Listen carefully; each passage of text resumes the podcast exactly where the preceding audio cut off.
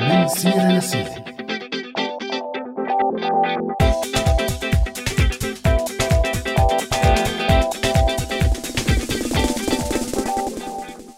أهلا وسهلا فيكم بهي الحلقة الجديدة من برنامج من سيرة لسيرة. معي أنا عزة سواح على هوا راديو السوريالي ومني أنا همام عفارة. أحلى تحية بهي الحلقة الاستثنائية. أما ليش استثنائية؟ لأنه رح تكون حلقة بنحكي فيها عن كل المواضيع يلي ناقشناها وحكينا عنها بسنة 2019 حلقة مشكلة. رح ننتقل فيها بكل الحلقات ونحط أجمل الفقرات يلي رافقتنا هالسنة والنقاشات طبعا أكيد اللي فتنا فيها أنا وهمام مشان هيك بهي الحلقة ما في مقدمات ورح نفوت بالجد رأسا بس أكيد أول شي لازم نسمع غنية. هلا همام سؤال بدك تحط غنية قديمة ولا جديدة؟ آخ الأكيد إني ما رح حط مسحاتك بالحلقات. بدك دخيل مسحاتك. الله وكيلكم هيك مقضينا تحت الهوا. بس مو الحق علينا الحق على الكاتب ومعد الحلقة. مزبوط. وعن عمر بدنا نفشلكم خلقنا شوي. عن ج... شو عم تسكتني؟ مو هيك بيعملوا بالأوسكارات؟ بيصيروا يحطوا الموسيقى لحتى تطغى على صوت الزلمة يلي عم يلقي الكلمة؟ ماشي يا همام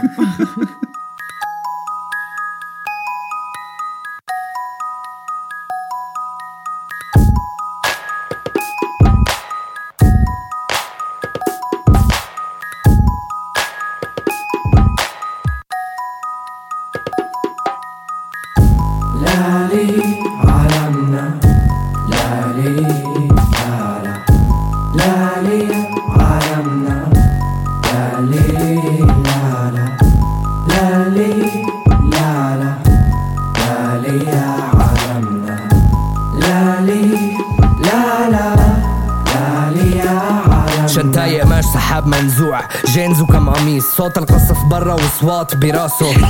قد أقسمنا رغما عنا. ها هو المجد التليد وذو اللحى بالباب يصرخون. كأنه امبارح بالمدرسة. كانوا يحكوا حكاية هون من نفس الكتاب عيد المشهد بس هلا عم يحكوا حكايته. من برا خدوده حمر من جوا لحية شايبة. على المراية عيونه عم تهز والبيت يرج مع كل طايشة. سوريالية الموقف موتو كاسة شادي وذكرى سودا بيضة مع كل عضة حصره مع التحلاي يشحط كيسه درجة درجة. الهونداي بسفل المدخل عاطي ظهره للدرج. بالغلط بجاره بيتحكل بدك ما تواخذني؟ قديش صار لك هون؟ خبر الجيران. اني راجع وبايدي تلفزيون. مليت وموعى. كل مبركي بلاقي حي يدفنا الحي يدفنا رفش بالايد أحسن من ميت سلاح ومنا لالي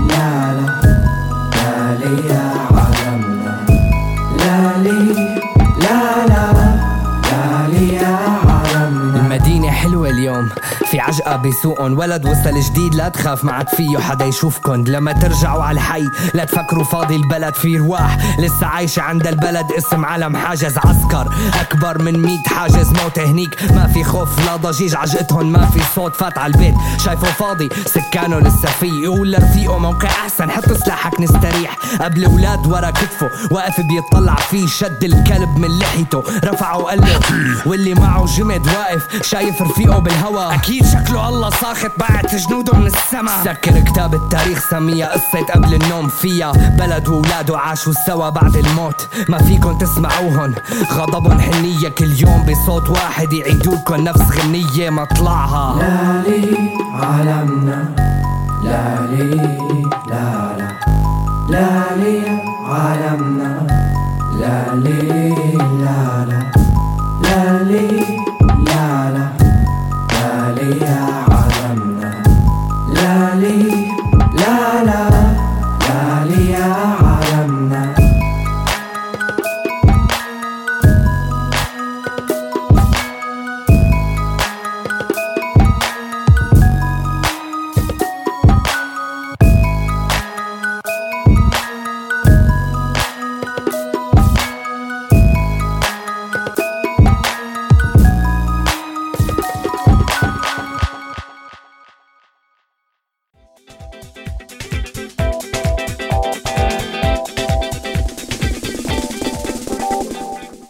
ورجعنا لكم مستمعينا من جديد مع حلقتنا الجديدة القديمة من حلقات برنامج من سيرة لسيرة سنة 2019 حلقاتنا بمن سيرة لسيرة لهي السنة كانت متنوعة وغنية بكتير من المواضيع بس أكيد يلي بيتابع البرنامج بيلاحظ دائما التركيز على التطور التكنولوجي الحاصل وأثره على حياتنا. مشان هيك حكينا عن أثر الأجهزة الذكية على حياتنا بحلقات مثل صورنا هون وصورنا هونيك وحلقة يا خبر ببلاش والنميمة العابرة للقارات يلي رح نتذكر مقطع من نقاشنا أنا وعزة عنها.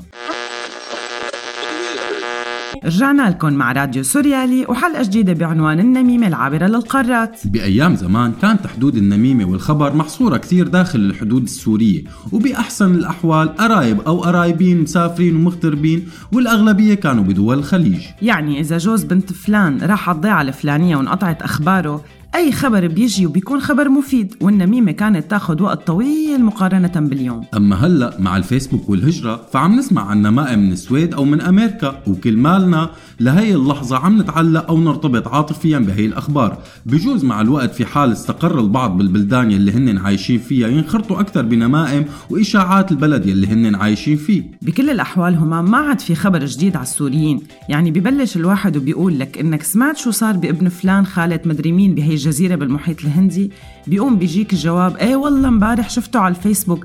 أو مثلا شفت سعاد قديش مبسوطة بهولندا؟ لك إيه شو بك يا عزة؟ من شوي شفنا الستوري على الإنستغرام أنا وياكي مع بعض. لك لا. هي معلومة كاتبها عمر ما عم بحكي عن سعاد اللي بنعرفها. آه آسف فهمت غلط. ولا يهمك.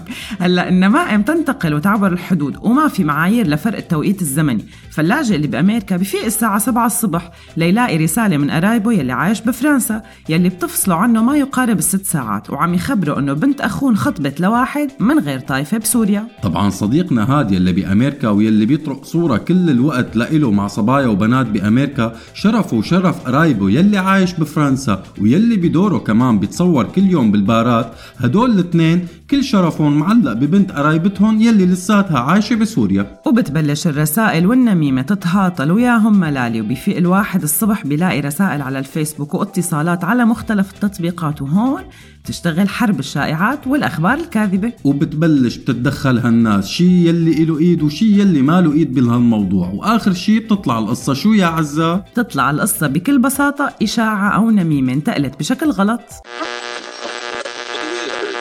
ومثل ما شفتوا مستمعينا التكنولوجيا وأثرها على حياتنا والنمائم العابرة للقارات مخلوطة دائما مع الظروف الجديدة يلي عم نعيشها ونركز عليها كمان بكثير من الحلقات. واللي هي حياتنا كسوريين باللجوء والهجرة. هذا الموضوع ترك أثر على العائلة السورية وعلى الإنسان السوري وين ما كان. فكان في حلقات مثل عادات ما بنحبها ببلدان اللجوء يلي حكينا فيها عن الشغلات يلي عم تتغير فينا بهي البلاد.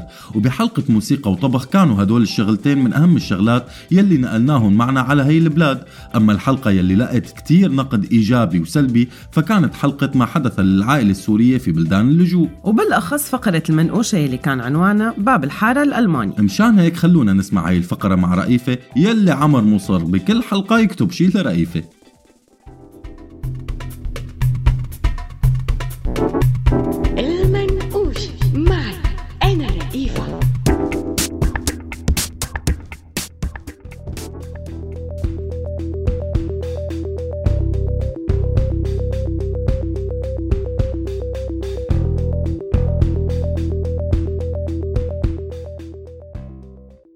من فترة كنت بزيارة لمدينة تانية بألمانيا ومن حديث لحديث مع أصدقائنا طبعا إجت سيرة الأكل ومن أكلة لأكلة إجت سيرة المتبلات والحمص والتسائي. فدقيت على صدري وقلت أنا لها عددنا شو في بالبيت ولقينا إنه ما بينقصنا شي غير الطحينة وبدون الطحينة كل هدول الأكلات ما بيتاكلوا. المهم كمان تشهمنت وقلت لهم أنا بروح بجيبها. بلا طول سيرة حملت درب طريق ال Google Maps ونزلت على منطقة غالبية سكانها من برا ألمانيا أو من أصول تركية شمال أفريقية أو شرق متوسطية إلى آخره إلى آخره من هي العجقة. أكيد بالإضافة لقوميات تانية. بعد فوتي بشوي وأنا عم بستدل على العنوان وإذ بفوت زلمة غريب على هذا الحي. زلمة ألماني ومكتر أبيض أشقر عيون زرق شي 185 سنتي ما قصدي ابدا هون يعني إنه أقول إنه بقية سكان هذا الحي الألمان يلي من أصول تانية مالن ألمان بس مشان ما ينفهم حكي غلط. قصدي مشان وضح الصورة. المهم هذا الزلمة بيفوت على هالحي ماسك موبايل بإيده وعلى ما يبدو عم بيحاول يستدل على شي شغلة بهي المنطقة أو بغيرها ومضيع هالمسكين. وأنا مارقة بهدف شراء الطحينة بهذا الحي الجميل. لما عرفتي من تواجدها عند أقاربنا الأتراك أو المغاربة يلي موجودين بهذا الحي. المهم بمرق من مشقيت مجموعة الشباب من سكان هي المنطقة. بسمع واحد منهم عم بيقول بالألماني تعليقا على دخول الغريب لهذا الحي. العامة هاد شو جابوا لعنا؟ مجموعة الشباب كلها بتستفز بالنظرات والترقب. أنا يا أعزائنا المستمعين هون وقف عندي الزمن. وما بعرف من وين طلعت لي موسيقى باب الحارة. وصارت الحركة بطيئة وشفت فنجرت عيون كل من ممثلي باب الحارة. الشباب الصاعدين عم تتجسد قدامي بنص ألمانيا. المهم تتمة المشهد إنه هذا الزلمة الطويل الأشقر أبو عيون زرقاء جريئة؟ بيبلش بحك راسه وبيلتفت حواليه وكأنه مضيع خالته وجحشته سوا تساؤلات شباب الحارة الكتيرة عن هوية هذا الداخل إلى باب الحارة تتزايد وهون بيتم النقاش بضرورة إنه حدا ينط يحذر العوانطجية من دخول غريب للحارة. ولاحظوا هون أنا موسيقى باب الحارة لسه مستمرة براسي بخلفية المشهد. المهم واحد يروح ينط يحذر العوانطجية وحدا تاني يروح بمهمة ليشوف شو بده هالألماني طبعا يلي بيوقف موسيقى باب الحارة براسي هو إنه واحد من الشباب انتبه لوجودي قريب منهم وإنه عم بتسمع على حديثهم. وبيقول لي بما معناه بالألماني شو عم بتساوي هون يا مدام؟ فبحاول ألعب على الوتر العروبي وبجاوبه بالعربي. أهلين بالشباب والله جاي أشتري من عند التركي. فبيطلع علي وكأنه عم بحكي سنسكريتي. طلع الشاب ما بيحكي عربي. وبيحكي معي بالألماني.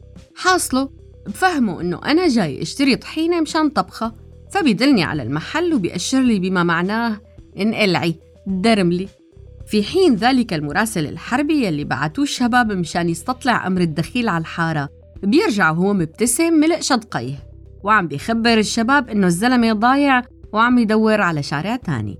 هون الشباب بينسوني. مما يمنحني المزيد من الوقت لمتابعة هذا الفيلم الهندي حرفياً. الزلمة طلع ماله ألماني بس عيونه زرق وأسنانه مو فرق وطوله شي 185 190 سنتي. هيك اكتشفت عن قرب. وعضلاته المفتولة نص فتلة يعني ما كتير ولا قليل. يا بشني آه المهم حذرت جنسية الشاب الحلاوة بس ما شفت الشباب عم بيصلحوا له الألماني تبعه. يلي عم بيحاول يحكي فيه ليستدل على طريقه. وشي بيحكوا معه إنجليزي وشي ألماني. آخر الحديث فهمنا القصد وطلع الزلمة الكربوج سالم غانم من حارة السباع ومن ثم انفضت الشلة. وفجأة تحول كل شاب من هدول الشباب لجنسيته الثانية. فالشاب يلي كان عم يحكي مع الأجنباوي الغريب نط عند شاب تاني وبلش يمزح معه مزح شبابي بالتركي. وشابين تانيات نادوا لشاب رفيقهم طلع الشاب المراسل الحربي تونسي وأنا مفكرته لبناني.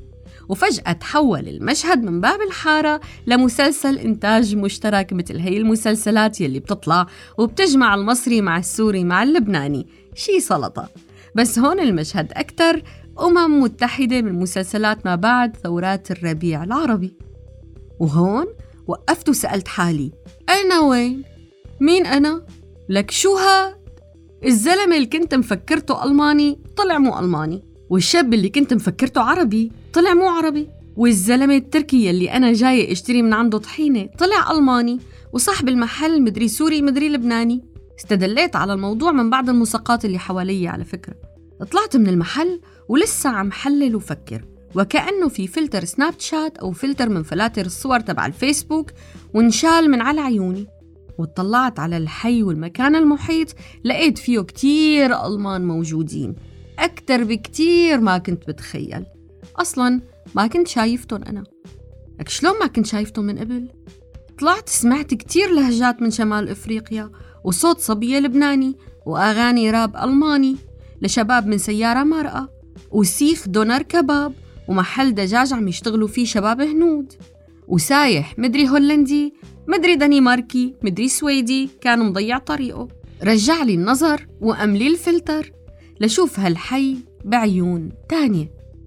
يمكن نحن منحط القطر لحالنا نحن منحط الفلاتر والصور النمطية عن كل آخر وعن كل حي وعن كتير من الناس. هلأ انتو بقى في هيك صور نمطية عن المكان والآخر براسكن مثلي؟ كنت معكن أنا رئيفة بالمنقوشة بعنوان باب الحارة الألماني. اتركوا لنا رأيكم بالتعليقات إذا حبيتوها. سلام. عيد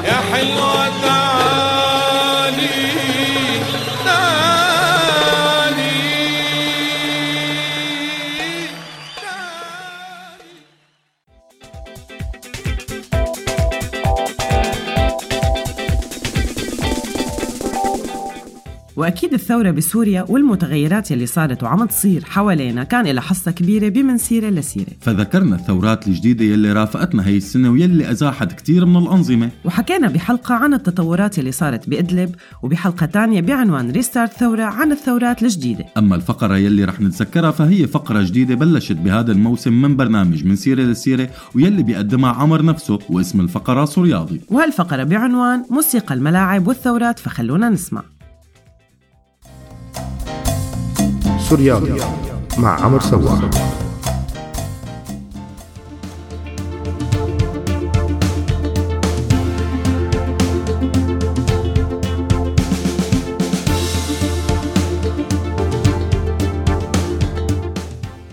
مرحبا معي أنا عمر.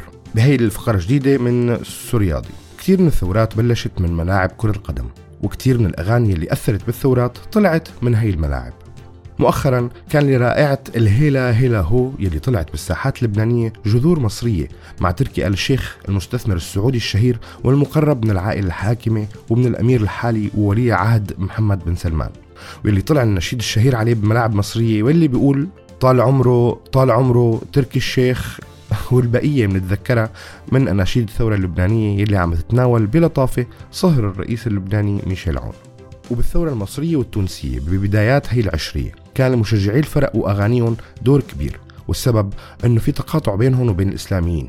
بجوز البعض منكم يستغربوا بس ليش؟ لأنه هدول المجموعتين هن المجموعات المهيئة للقيام بمهمات ثورية بظل الأنظمة القمعية. فالسياسيين خلال التاريخ ما قدروا يقمعوا هدول العاملين الاجتماعيين الخطيرين اللي هن الرياضة والدين.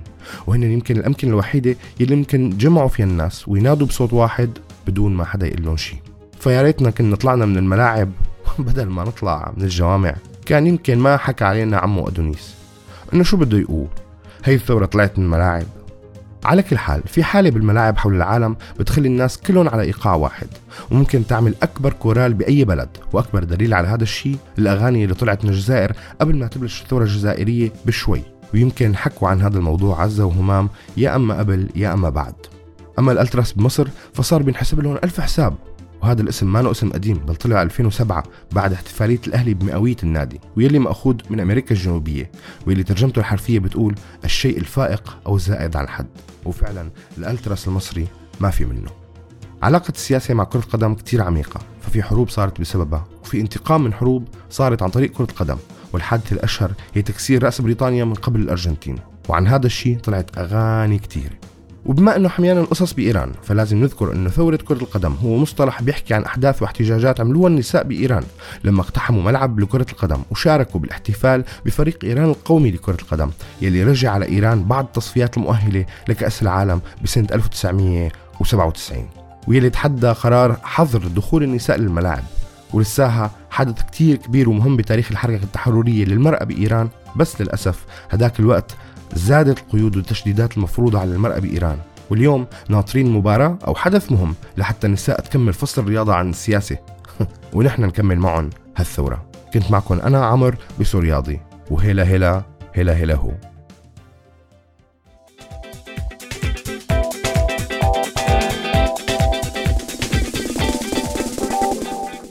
ورجعنا معكم بهاي الحلقة الاستعادية ومن مواضيع اللجوء والتكنولوجيا والثورات والسواد يلي عم يطلع من المواضيع يلي حكينا عنها.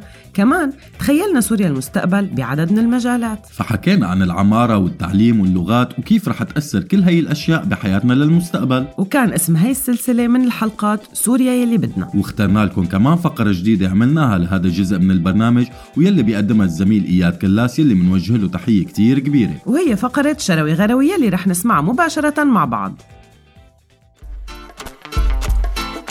شروي غروي معي أنا إياد كلاس.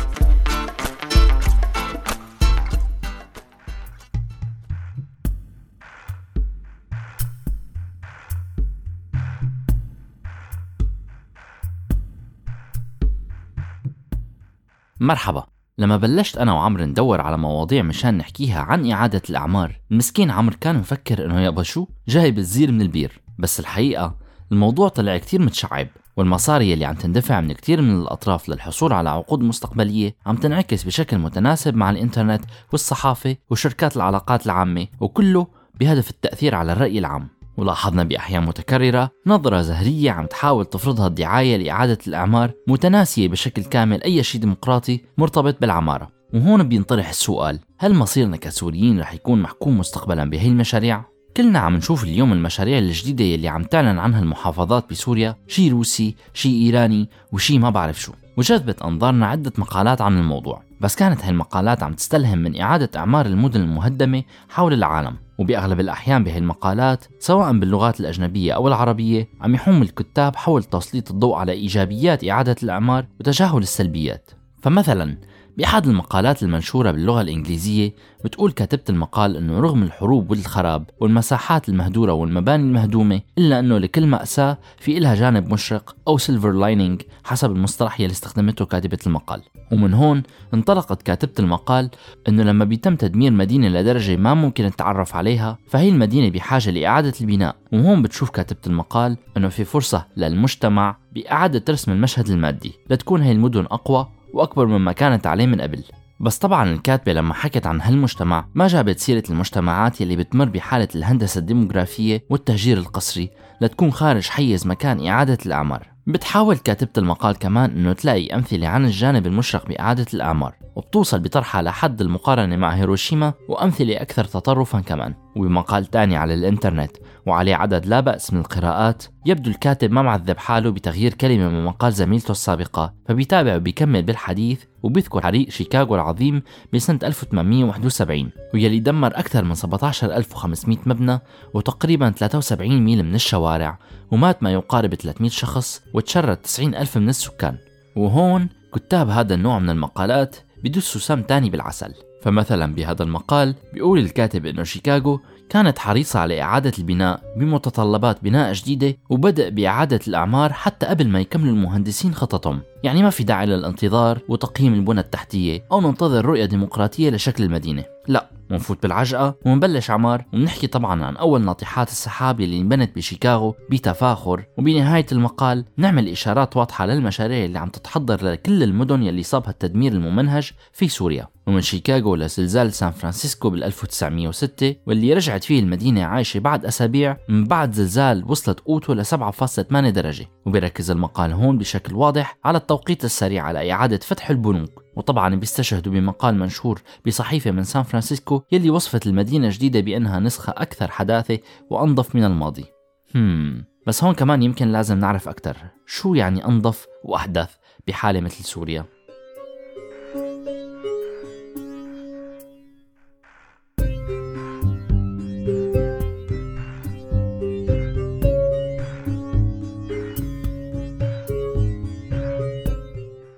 طبعا المقال الأصلي والمسروق يلي اقتبسنا منهم بيجيبوا كثير حوادث من هذا النوع واللي بتنسف تاريخ المدينة بشكل كامل مقابل بناء مدينة عصرية. بس شو يعني عصرية؟ هذا السؤال كتير مهم. فبالوقت يلي بيتغنى فيه كتاب هاي المقالات وغيرهم بتحديث المدن اليابانية واللي بتشغل جزء كتير كبير من المقالات بيغفلوا تماما كيف تم الحفاظ على التراث بهالمدن. وكيف إنه في فرق كاملة من العاملين والمتطوعين اشتغلوا بالأنقاض ليلاقوا اجزاء من العمارة القديمة ليرجعوا يضموها بالمدن يلي عم يتم إعادة بنائها. وبنفس المقالات كمان بيتم كمان تناسي كيف إنه في مدن بألمانيا تم استرجاع أرشيف كامل من صور الشوارع ليرجعوا يبنوا الأماكن بكل أمانة. وبمقالات كتيرة تانية لقيناها أونلاين منلاقي حديث واضح وصريح عن دور رأس المال الوطني أو المقيم بإعادة الأعمار حسب كتاب المقالات وهي بالتأكيد رسالة تانية للغرب وحتى للسوريين ويلي بتقول لكل مين بفكر بإعادة الأعمار إنه مالكم بديل عن هذا الشريك الوطني بين قوسين طبعا ويلي ما هم إلا الشركاء المعتادين من حيتان السوق السوريين المألوفين إلنا كلنا ليكون يلي حاكمكم بالجاهلية حاكمكم بالإسلام. مقالات كتير خطيرة من ناحية التأثير بالرأي العام عم ينشغل عليها بشكل متزايد وكتير من الإنفلونسرز أو الأشخاص المؤثرين على شبكات التواصل الاجتماعي عم يزيد تناولهم للموضوع للتحضير لخطط إعادة الإعمار. فما عليك عزيزي المواطن السوري غير إنك تقرأ أكثر وتسمع أكثر وتتأثر أكثر بقلق إعادة الإعمار بعيدا عن الديمقراطية بالعماره المدينية. لما كنا مبلشين نكتب ونفكر بهي الفقرة كنا حابين إنه نحكي عن استلهام التجارب الألمانية بإعادة البناء. ويلي بعض المدن بألمانيا لليوم بعام 2019 ما خلص البناء فيها لأنه المعماريين كانوا عم يحاولوا إعادة بناء المدن باستلهامهم الماضي وتجاربه وهذا الشيء للحفاظ على روح المدن وتاريخها. كنا عم ندور عن الإعمار الصديق للبيئة وكيف ممكن الاستفاد من هذا الشيء لبناء مدن أكثر حيوية وبتحافظ على الطاقة وإلى آخره. بس جرفنا الحكي للأسف لنحكي أكثر عن الشيء اللي عم يتم التحضير له بس يمكن هذا الشيء بيعني إنه لازمنا إنه نحكي أكثر بالموضوع ونحاول نستلهم من كثير من الحروب والكوارث يلي هزت مدن عبر التاريخ وعن سوريا وشبيهاتها من الدول بالمنطقة بالوقت الحاضر كآخر الشواهد على هذا الموضوع. يعني رح نرجع ونرجع لكم راسكم أكثر بمرات تانية. كنت معكم أنا إياد بشروي غروي كونوا بخير.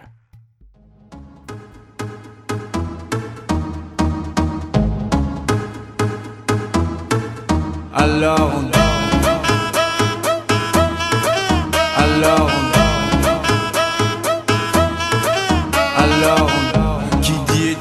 dit travail Qui dit taf te dit les thunes. Qui dit argent dit dépense Et qui dit crédit dit créance. Qui dit dette te dit huissier. Lui dit assis dans la merde. Qui dit amour dit les gosses. Dit toujours et dit divorce. Qui dit proche te dit deuil Car les problèmes ne viennent pas seuls. Qui dit crise te dit monde. Dit famine dit tiers-monde. Et qui dit fatigue dit réveil Encore sur de la veille. Alors on sort pour oublier tous les problèmes. Alors on danse.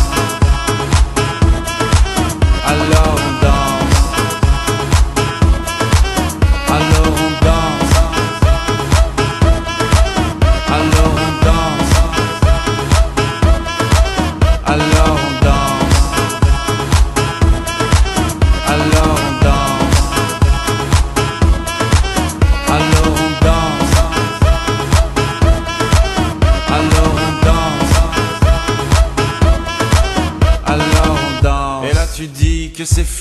car pire que ça ce serait la mort. Quand tu crois enfin que tu t'en sors quand il y en a plus. Eh ben y en a encore. Et cela zik tous les problèmes. Les problèmes ou bien la musique Ça te prend les tripes, ça te prend la tête. Et puis tu pries pour que ça s'arrête. Mais c'est ton corps, c'est pas le ciel Alors tu te bouges plus les oreilles. Et là tu cries encore plus fort. Mais ça persiste Alors on chante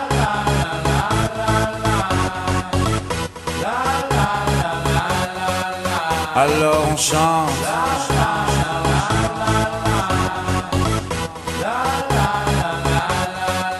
Alors on chante.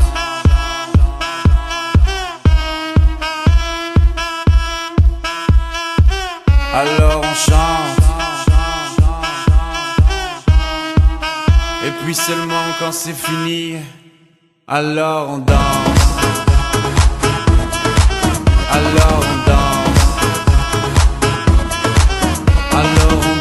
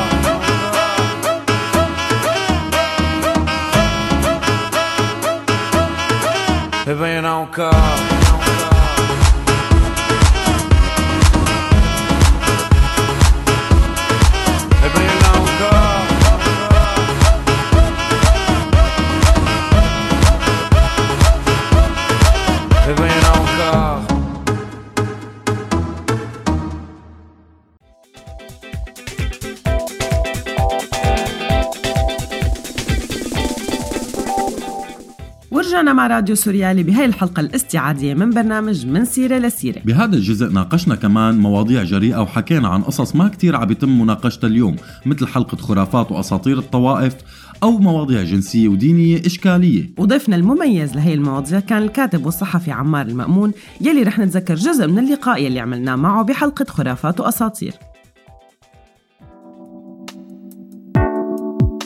شو قولك؟ عمار المأمون كاتب وصحفي عم يحضر للدكتوراه تبعه بالسوربون بفرنسا. وصفوه البعض بالكاتب المشاغب ويلي دائما بيطال أماكن ما كتير الكتاب والصحفيين بيطالوها. بس بيتناول هاي الموضوعات باتساع وببلاغة كتير عميقة. عمار خريج المعهد العالي للفنون المسرحية مقيم حاليا بباريس بفرنسا وكانت له مشاركات عدة مع راديو سوريالي. واليوم رح نحكي أكثر معه عن الفن والثورة. سوريالي سوريالك.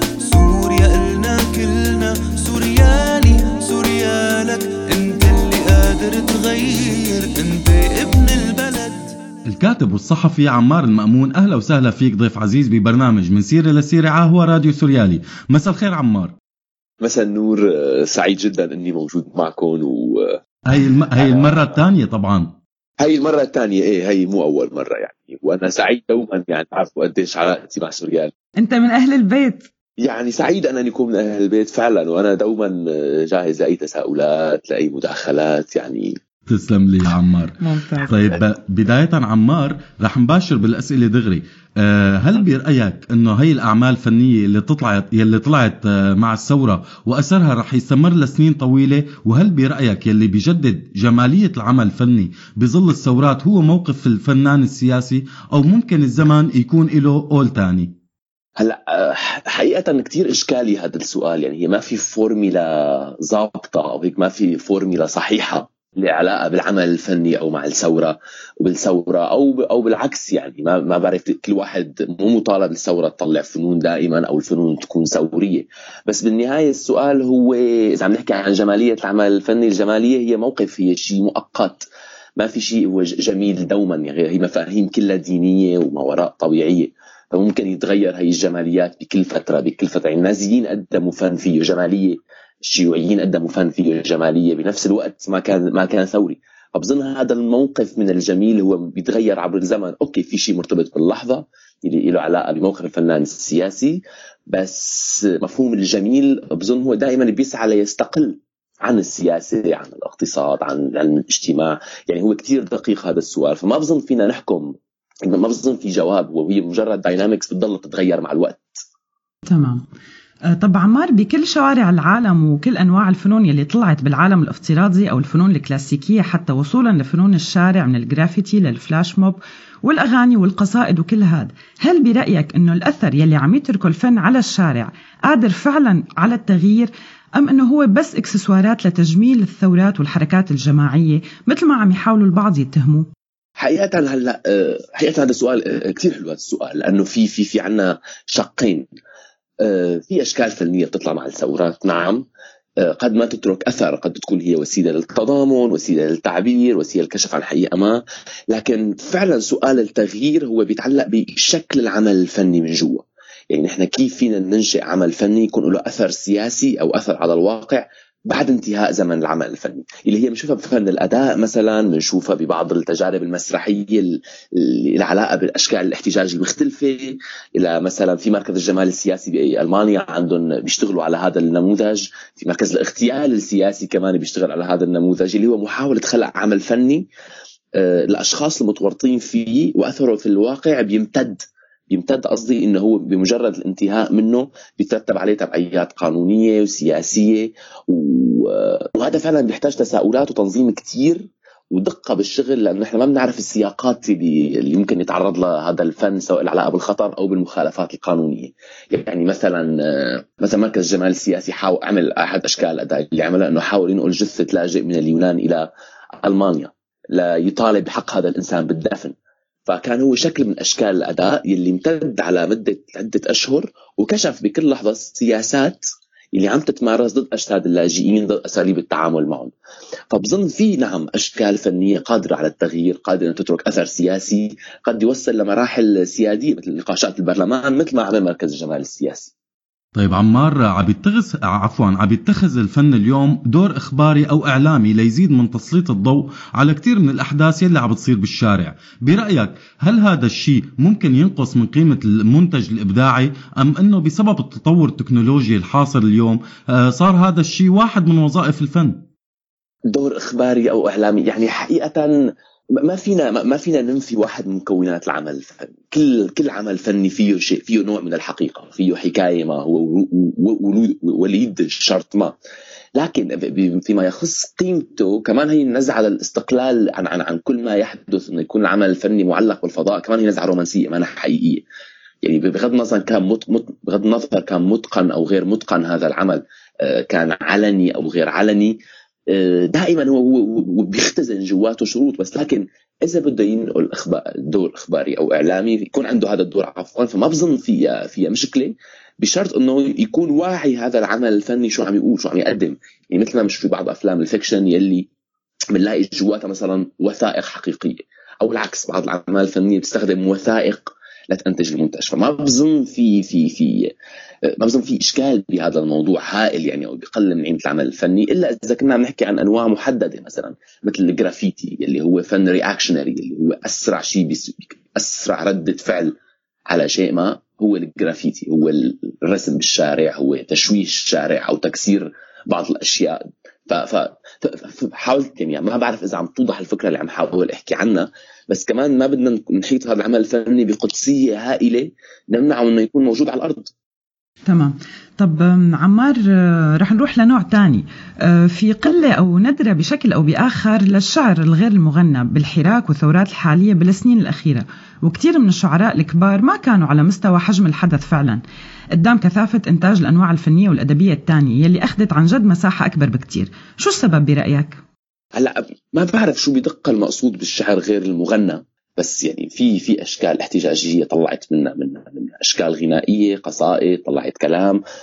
آه، أما بما يخص الشعراء الكبار فلسه في شعراء كبار. من من هم الشعراء الكبار اللي نحن بانتظار إنه يكونوا في الميدان ويكتبوا ويعملوا هاي القصائد الوطنية اللي هي كمان إشكالية. يعني في كثير شعراء يلي من يرى نفسه شاعر كبير مثلا. ما ما بيشوف نفسه هو بيكتب نداء بيكتب قصيدة كرد فعل على حدث ما على حدث سياسي ما لأنه دائما بيتعبأ بالأيديولوجيا هذا الشعر. والمثال الواضح هو الشعر الوطني اللي فيه شعر وطني جميل بس بالنهاية هو ايديولوجي هو لا يقدم لا يطرح تساؤلات على تاريخ الشعر نفسه.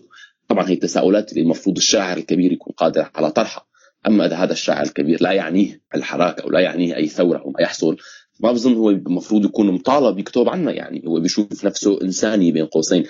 عم بحكي شوي بغموض مشان ما أسمي أسماء بس بظن كمان هي الاشكاليه إنه كلام الشارع يعني الكلام اليومي والشعري هو سؤال سياسي وسؤال جمالي. عن إذا بدنا نفكر بالفروقات بيناتهم. فأوكي خد خد يعني ممكن نقول ارني إنه هذا ممكن نقول إنه هذا الشعر شعر الشعراء الكبار لم يعد ملائما ببساطة آه عمار هل برأيك أن الذباب الإلكتروني اليوم قادر على أنه يأثر على الأعمال الفنية أم أنه العمل الفني الجيد آه رح يفرض حاله رغم كل شيء؟ حقيقة بظن إيه بظن إيه؟ لأنه مفهوم مفهوم تكريس العمل الفني. يعني هو يعني هون نحن بنفوت بشكل من أشكال السوء اللي ما عاد له على أحيانا أحيانا كثير ما له علاقة بالجميل أو القبيح. له علاقة بسلف بعلاقات قوة بتكرس شكل ما.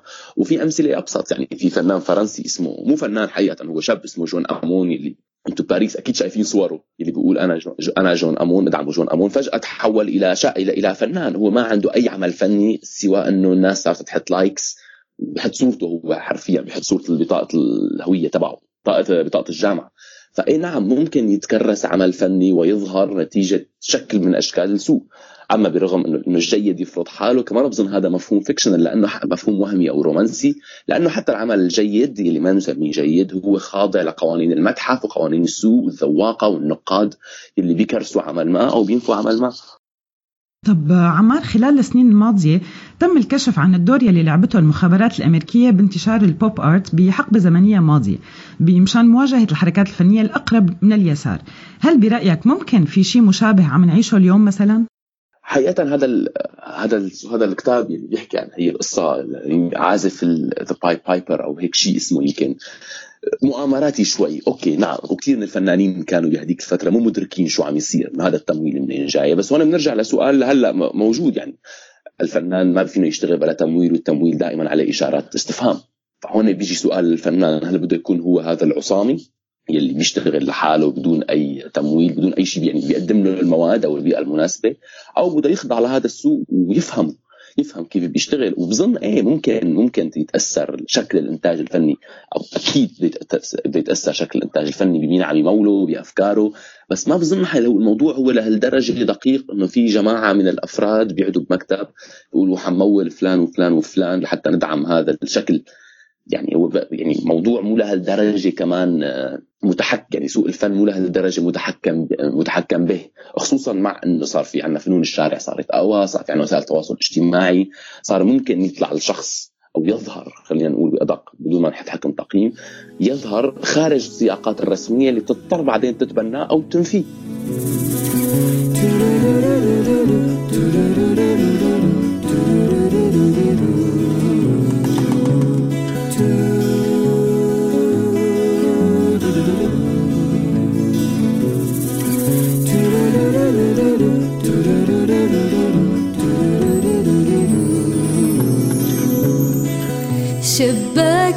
مطفي يا يما وقليبك مطفي وشلون أبين بالعاتم بس جاول فيه شباكك مطفي يا يما وقليبك مطفي وشلون أبين بالعاتم بس جاول فيه تقولي بس أكبر يا تقولي بس أكبر.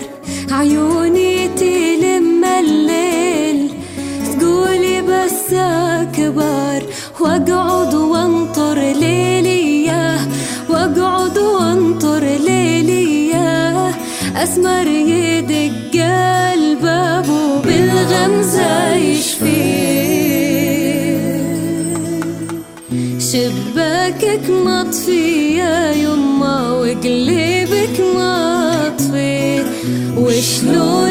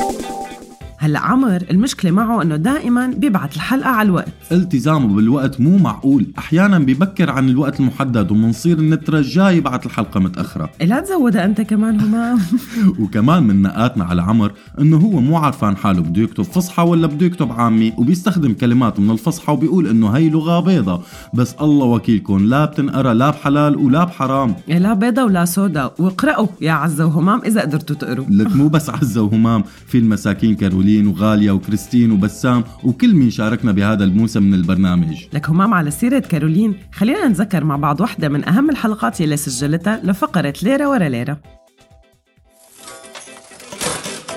ليرة ورا ليرة. معي أنا كارولين.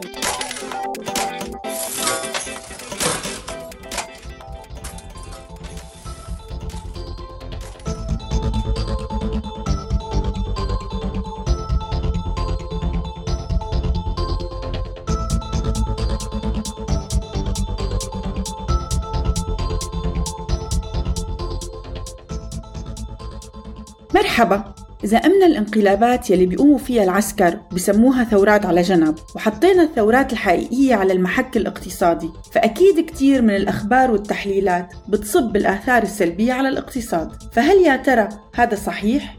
هل يا ترى في بس آثار سلبية على اقتصاد الدول يلي قامت فيها ثورات؟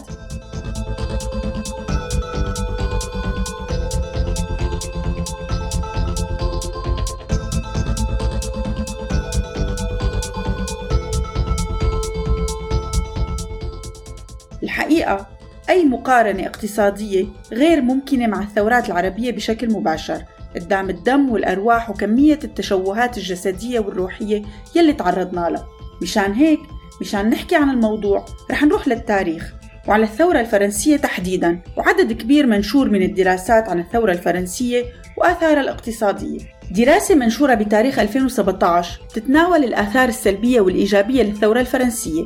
الدراسة المنشورة على موقع فوكس قام فيها مجموعة من الصحفيين والباحثين بتقول إنه الثورات السياسية بتعمل تغيير سريع ببنية النظام. هذا الشيء بيودي لتغيير اقتصادي على المدى القصير.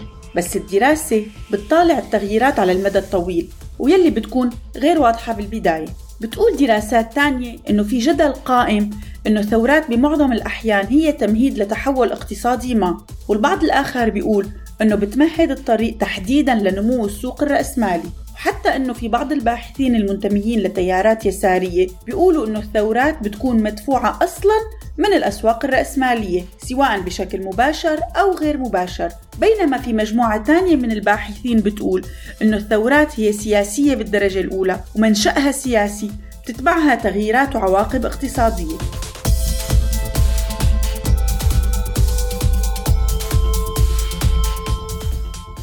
الدراسة اللي حكينا عنها عم بتحاول تستفيد من الثورة الفرنسية لتبين كيف إنه الآثار بتختلف بين البلاد ومع مرور الوقت وبتسلط الضوء على أسئلة بتهم البلدان النامية بالأشياء اللي بترتبط بين التغيير المؤسسي وعدم المساواة والتنمية الاقتصادية طويلة الأجل.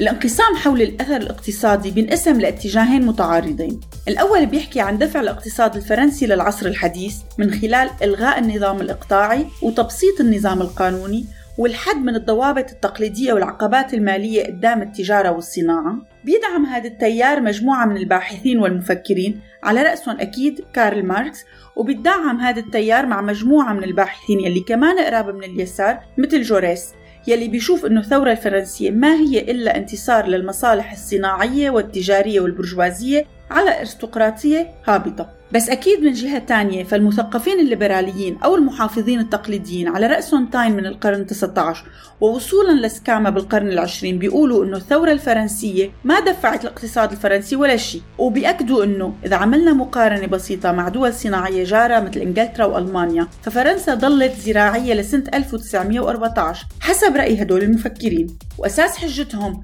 أن الثورة الفرنسية ما كانت مدفوعة باختلافات المصالح الاقتصادية بين النبلاء والبرجوازية بل بالأصل كانت ثورة سياسية كان لها تداعيات اجتماعية واقتصادية واضحة. حتى إنهم بيروحوا ليقولوا إنه الثورة الفرنسية كانت بالحقيقة معادية للرأسمالية.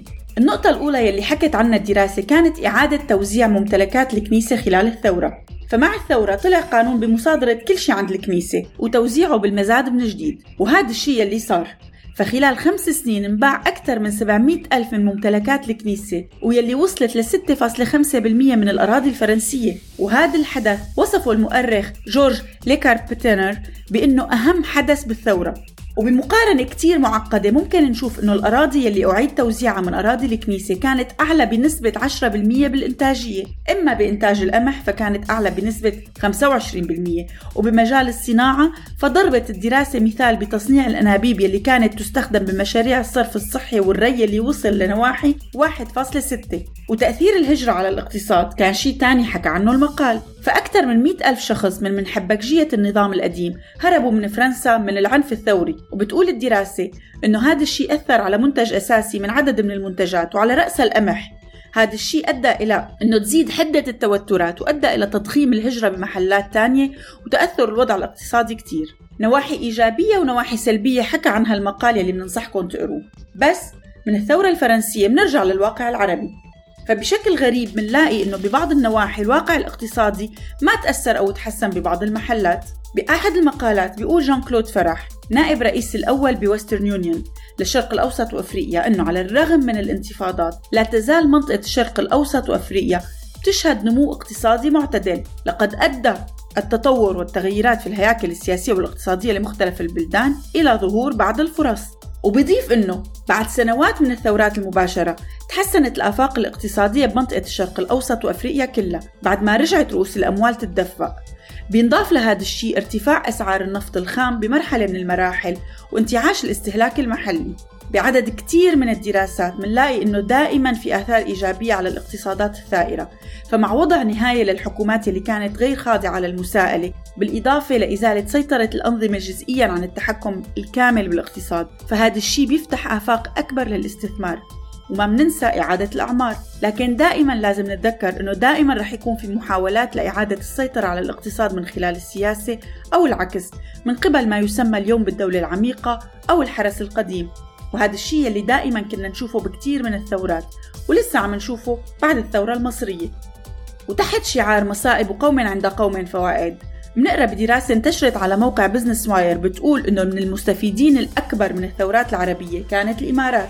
وبيقول المقال برزت دبي كمستفيد مباشر من هذه الثورة بالنظر إلى أمنها ودورها كمركز للسياحة والتجارة في المنطقة. وبيقول حامد مختار من الفورتريس إنفستمنتس تتغذى دبي حاليا على ازدهار السياحة.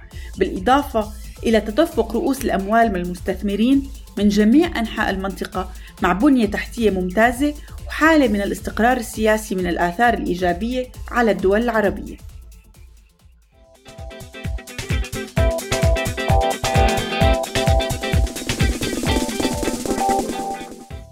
الفقرات اللي استمرت معنا من الأجزاء الأولى من البرنامج كمان كانت فقرة زميلنا بسام وسوريين لبعض. ويلي كمل فيها الحديث عن قدرتنا على أنه نضل واقفين مع بعض واخترنا فقرة مميزة جدا حكى فيها عن يارا صبري.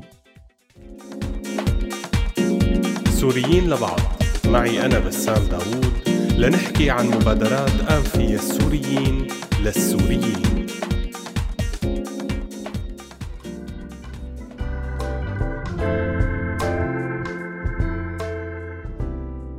مرحبا.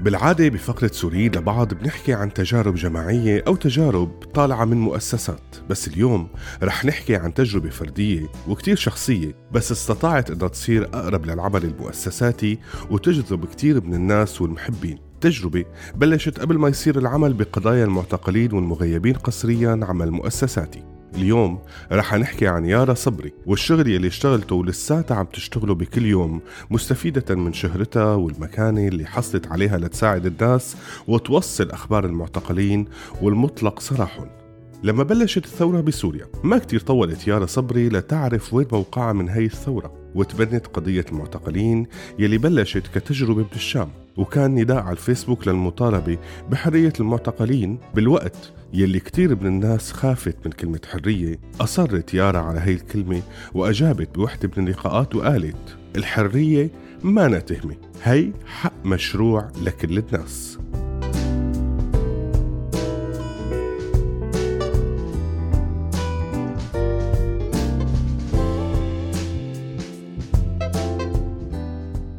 يارا يلي كانت من الأشخاص يلي وقفوا ورا البيان لإنقاذ أطفال درعا. هذا البيان يلي حولته آلة الإعلام إعلام النظام ليصير اسمه بيان الحليب.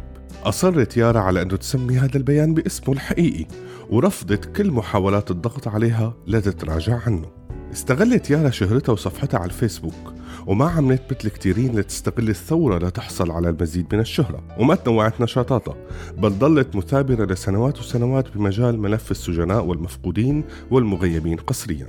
بتقول يارا بأحد اللقاءات المعتقل ليس مجرد رقم بل هو إنسان يمتلك حياة كاملة وله عائلة من حقها أن تعرف أين هو وما هو مصيره.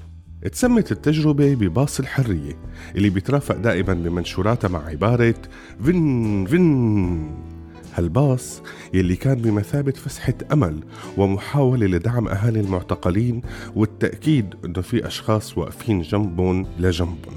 لتتحول صفحة يارا فيما بعد بريد الإلكتروني لمحج لكتير من الناس يلي عم يدوروا على مفقود أو سجين ويطرحوا الأسئلة بشكل مباشر. ويبعتوا للناس يلي طلعوا حديثا من معتقلات ويعطوها أسماء لناس التقوا فيهم بالسجون ليتم تناول منشوراتها لتطمين الناس أو تهدئة قلوبهم أو المصير المؤلم لبعض من هدول المغيبين. اختارت يارا مجموعة من الجمل للتأكيد على جدية هذا المشروع واستمراره فبتكتب دائما على منشوراتها لا من كل ولا من مل بدنا اياهم بدنا الكل. يارا صبري يلي بتقول بأحد اللقاءات أنه الثورة السورية هي الحدث الأكثر تأثيرا بحياتها. انعكس هذا الشيء بشكل مباشر ببعدها الكامل عن أي شيء بيرتبط بنظام القمع وصار جزء كبير من حياتها مخصص فقط لمتابعة قضايا الإنسان. يارا وكتير من السوريين هن مثال حقيقي لأنه يكون سوريين لبعض.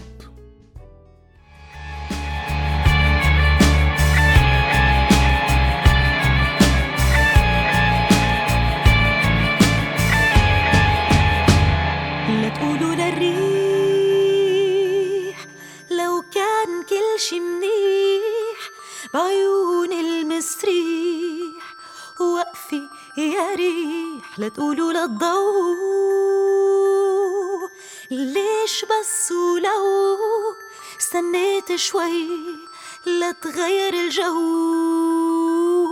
لا تقولوا للريح لو كان كل شي منيح بعيون المسريح.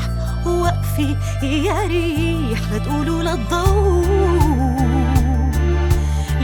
ليش بس ولو استنيت شوي لا تغير الجو.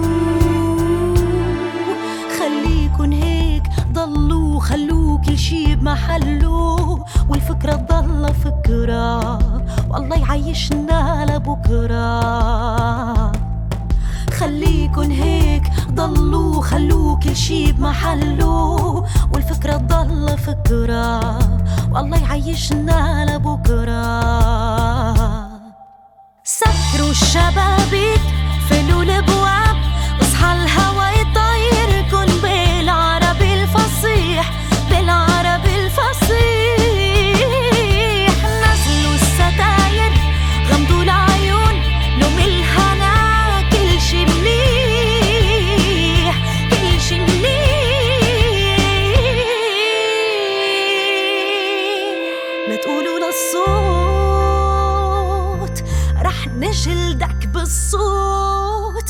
ما تعلى كتير. معنا كبير. لا تقولوا للشمس. حاكينا همس ما تطلعي. ما عاد عنا عيون. ما عنا عيون. خليكن هيك. ضلوا خلوا كل شي بمحله. والفكرة ضل فكرة. والله يعيشنا لبكرة. خليكن هيك ضلوا خلوا كل شي بمحله. خليها الفكرة فكرة. والله يعيشنا لبكرة.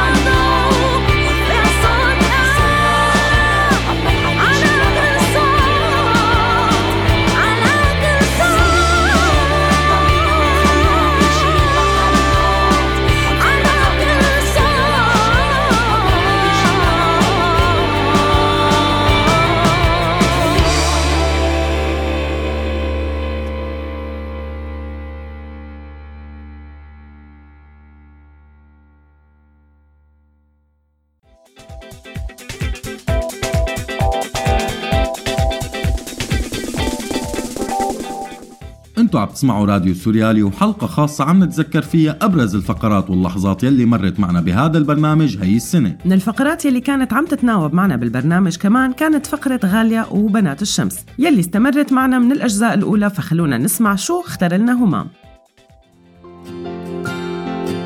بنات الشمس معي أنا غالية.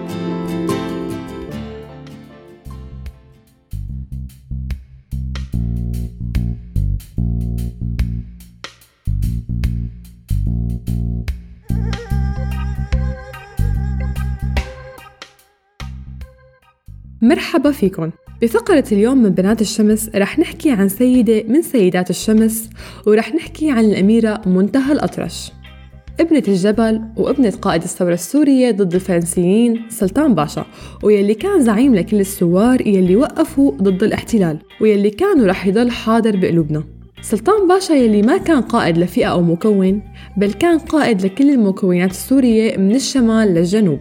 ومن هذا البيت تربت السيدة منتهى الأطرش وتكون وعيها الإنساني والسياسي. من دراسة الإعلام بمصر للشغل بوكالة سارنا للأخبار بسوريا كان عملها بالصحافة.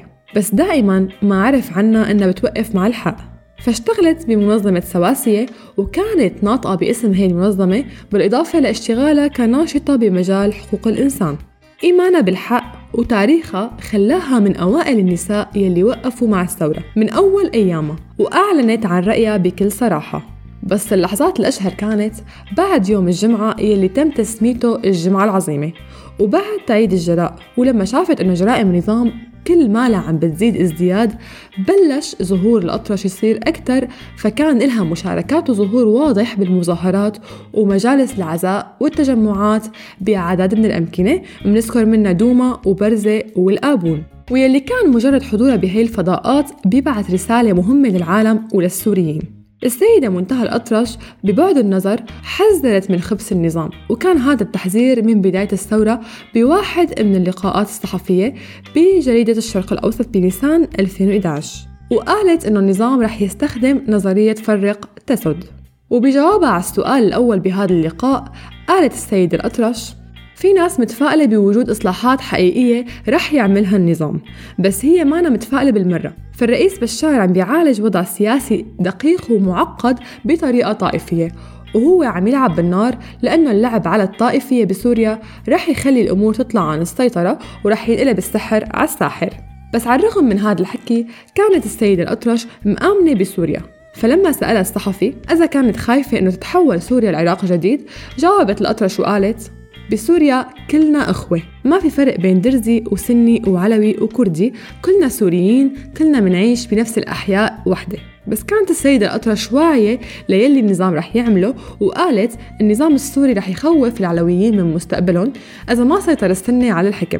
وعم يعرض 15 ألف ليرة على الشباب العلويين لحمل السلاح ضد السنة بدوما ليصور الوضع بأنه هو فتنة طائفية. بس هي النظرة الضيقة للأزمة رح تغرق البلد.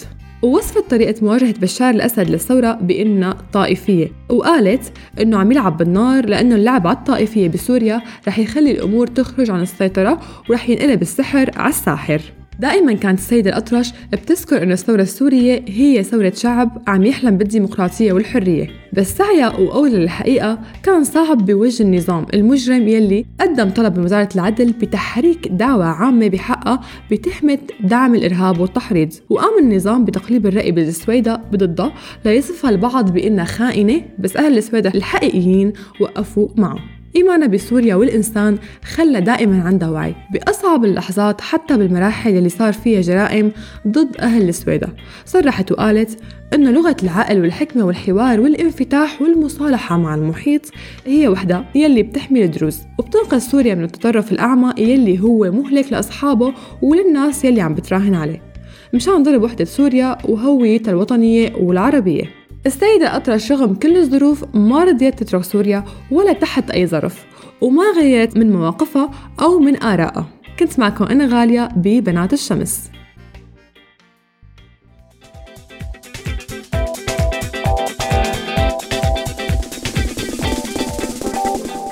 ومثل ما بيقولوا منترك الفضلة للفضيل. وذكرنا الكل وبتصفى معنا كريستين وفقرة صحصح يلي كانت عم تغنينا دائما بأفكارها الجديدة وموضوعاتها. واخترنا واحدة منا اليوم. صحصح معي أنا كريستين.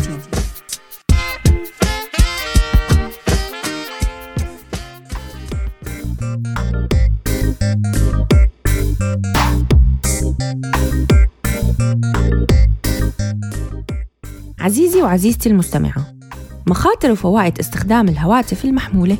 إذا كنتوا مبسوطين للفوائد الصحية تبع الموبايل ونزلتوا ابلكيشن مشان تراقبوا السعرات الحرارية يلي عم تحرقوها خلال يومكم وبرامج رياضة لتمارسوا الرياضة وتطبيقات لتخبركن عن السعرات الحرارية الموجودة بكل أكلة وغيرها من التطبيقات الصحية فممتاز. بس شو هي يا ترى المخاطر الصحية من الهواتف المحمولة؟ مشان جاوب على هذا السؤال تابعت رأي منظمة الصحة العالمية بالموضوع.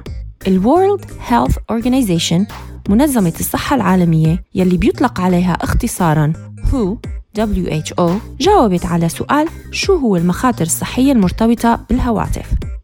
قالت المنظمة على موقعها الرسمي إنه المنظمة بتنظر للموضوع بكتير جدية لأنه التعرض لحقول RF تردد موجات الراديو المنبعثة من الهواتف المحمولة أمر بحاجة للدراسة. ركزت البحوث على أمراض المشاكل التالية السرطان، التداخل الكهرومغناطيسي وحوادث المرور. ومن خلال هي المقالة المنشورة على الموقع قالت على الرغم من أنه الوكالة الدولية للأبحاث المعنية بالسرطان حددت واحد من الحقول ترددات أشعة الراديو على أنه من المحتمل يكون مادة مسرطنة على البشر ويلي بيطلق عليها المجموعة 2B إلا أنه الدراسات لليوم ما بتعطي أي مؤشر على أنه التعرض البيئي لحقول الترددات اللاسلكية تبع الموبايلات بيزيد من خطر الإصابة بالسرطان أو أي مرض آخر.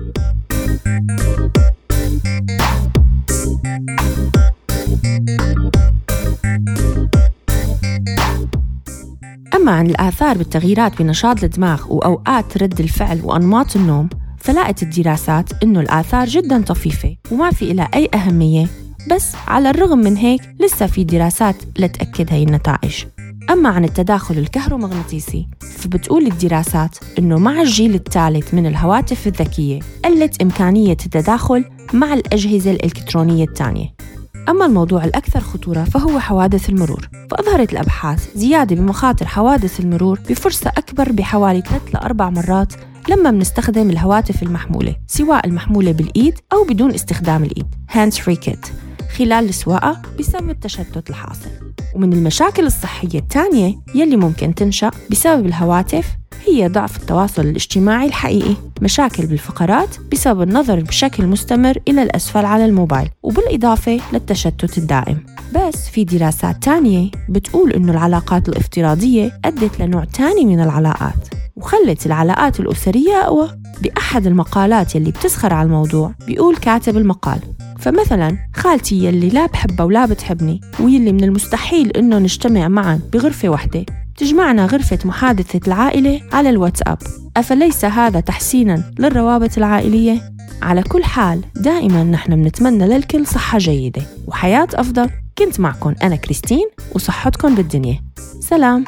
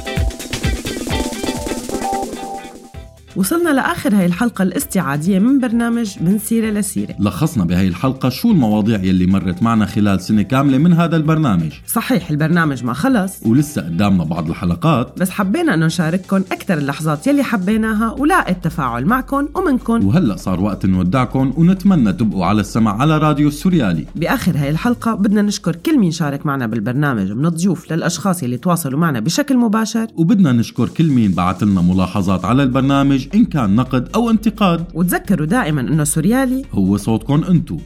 سلام, سلام.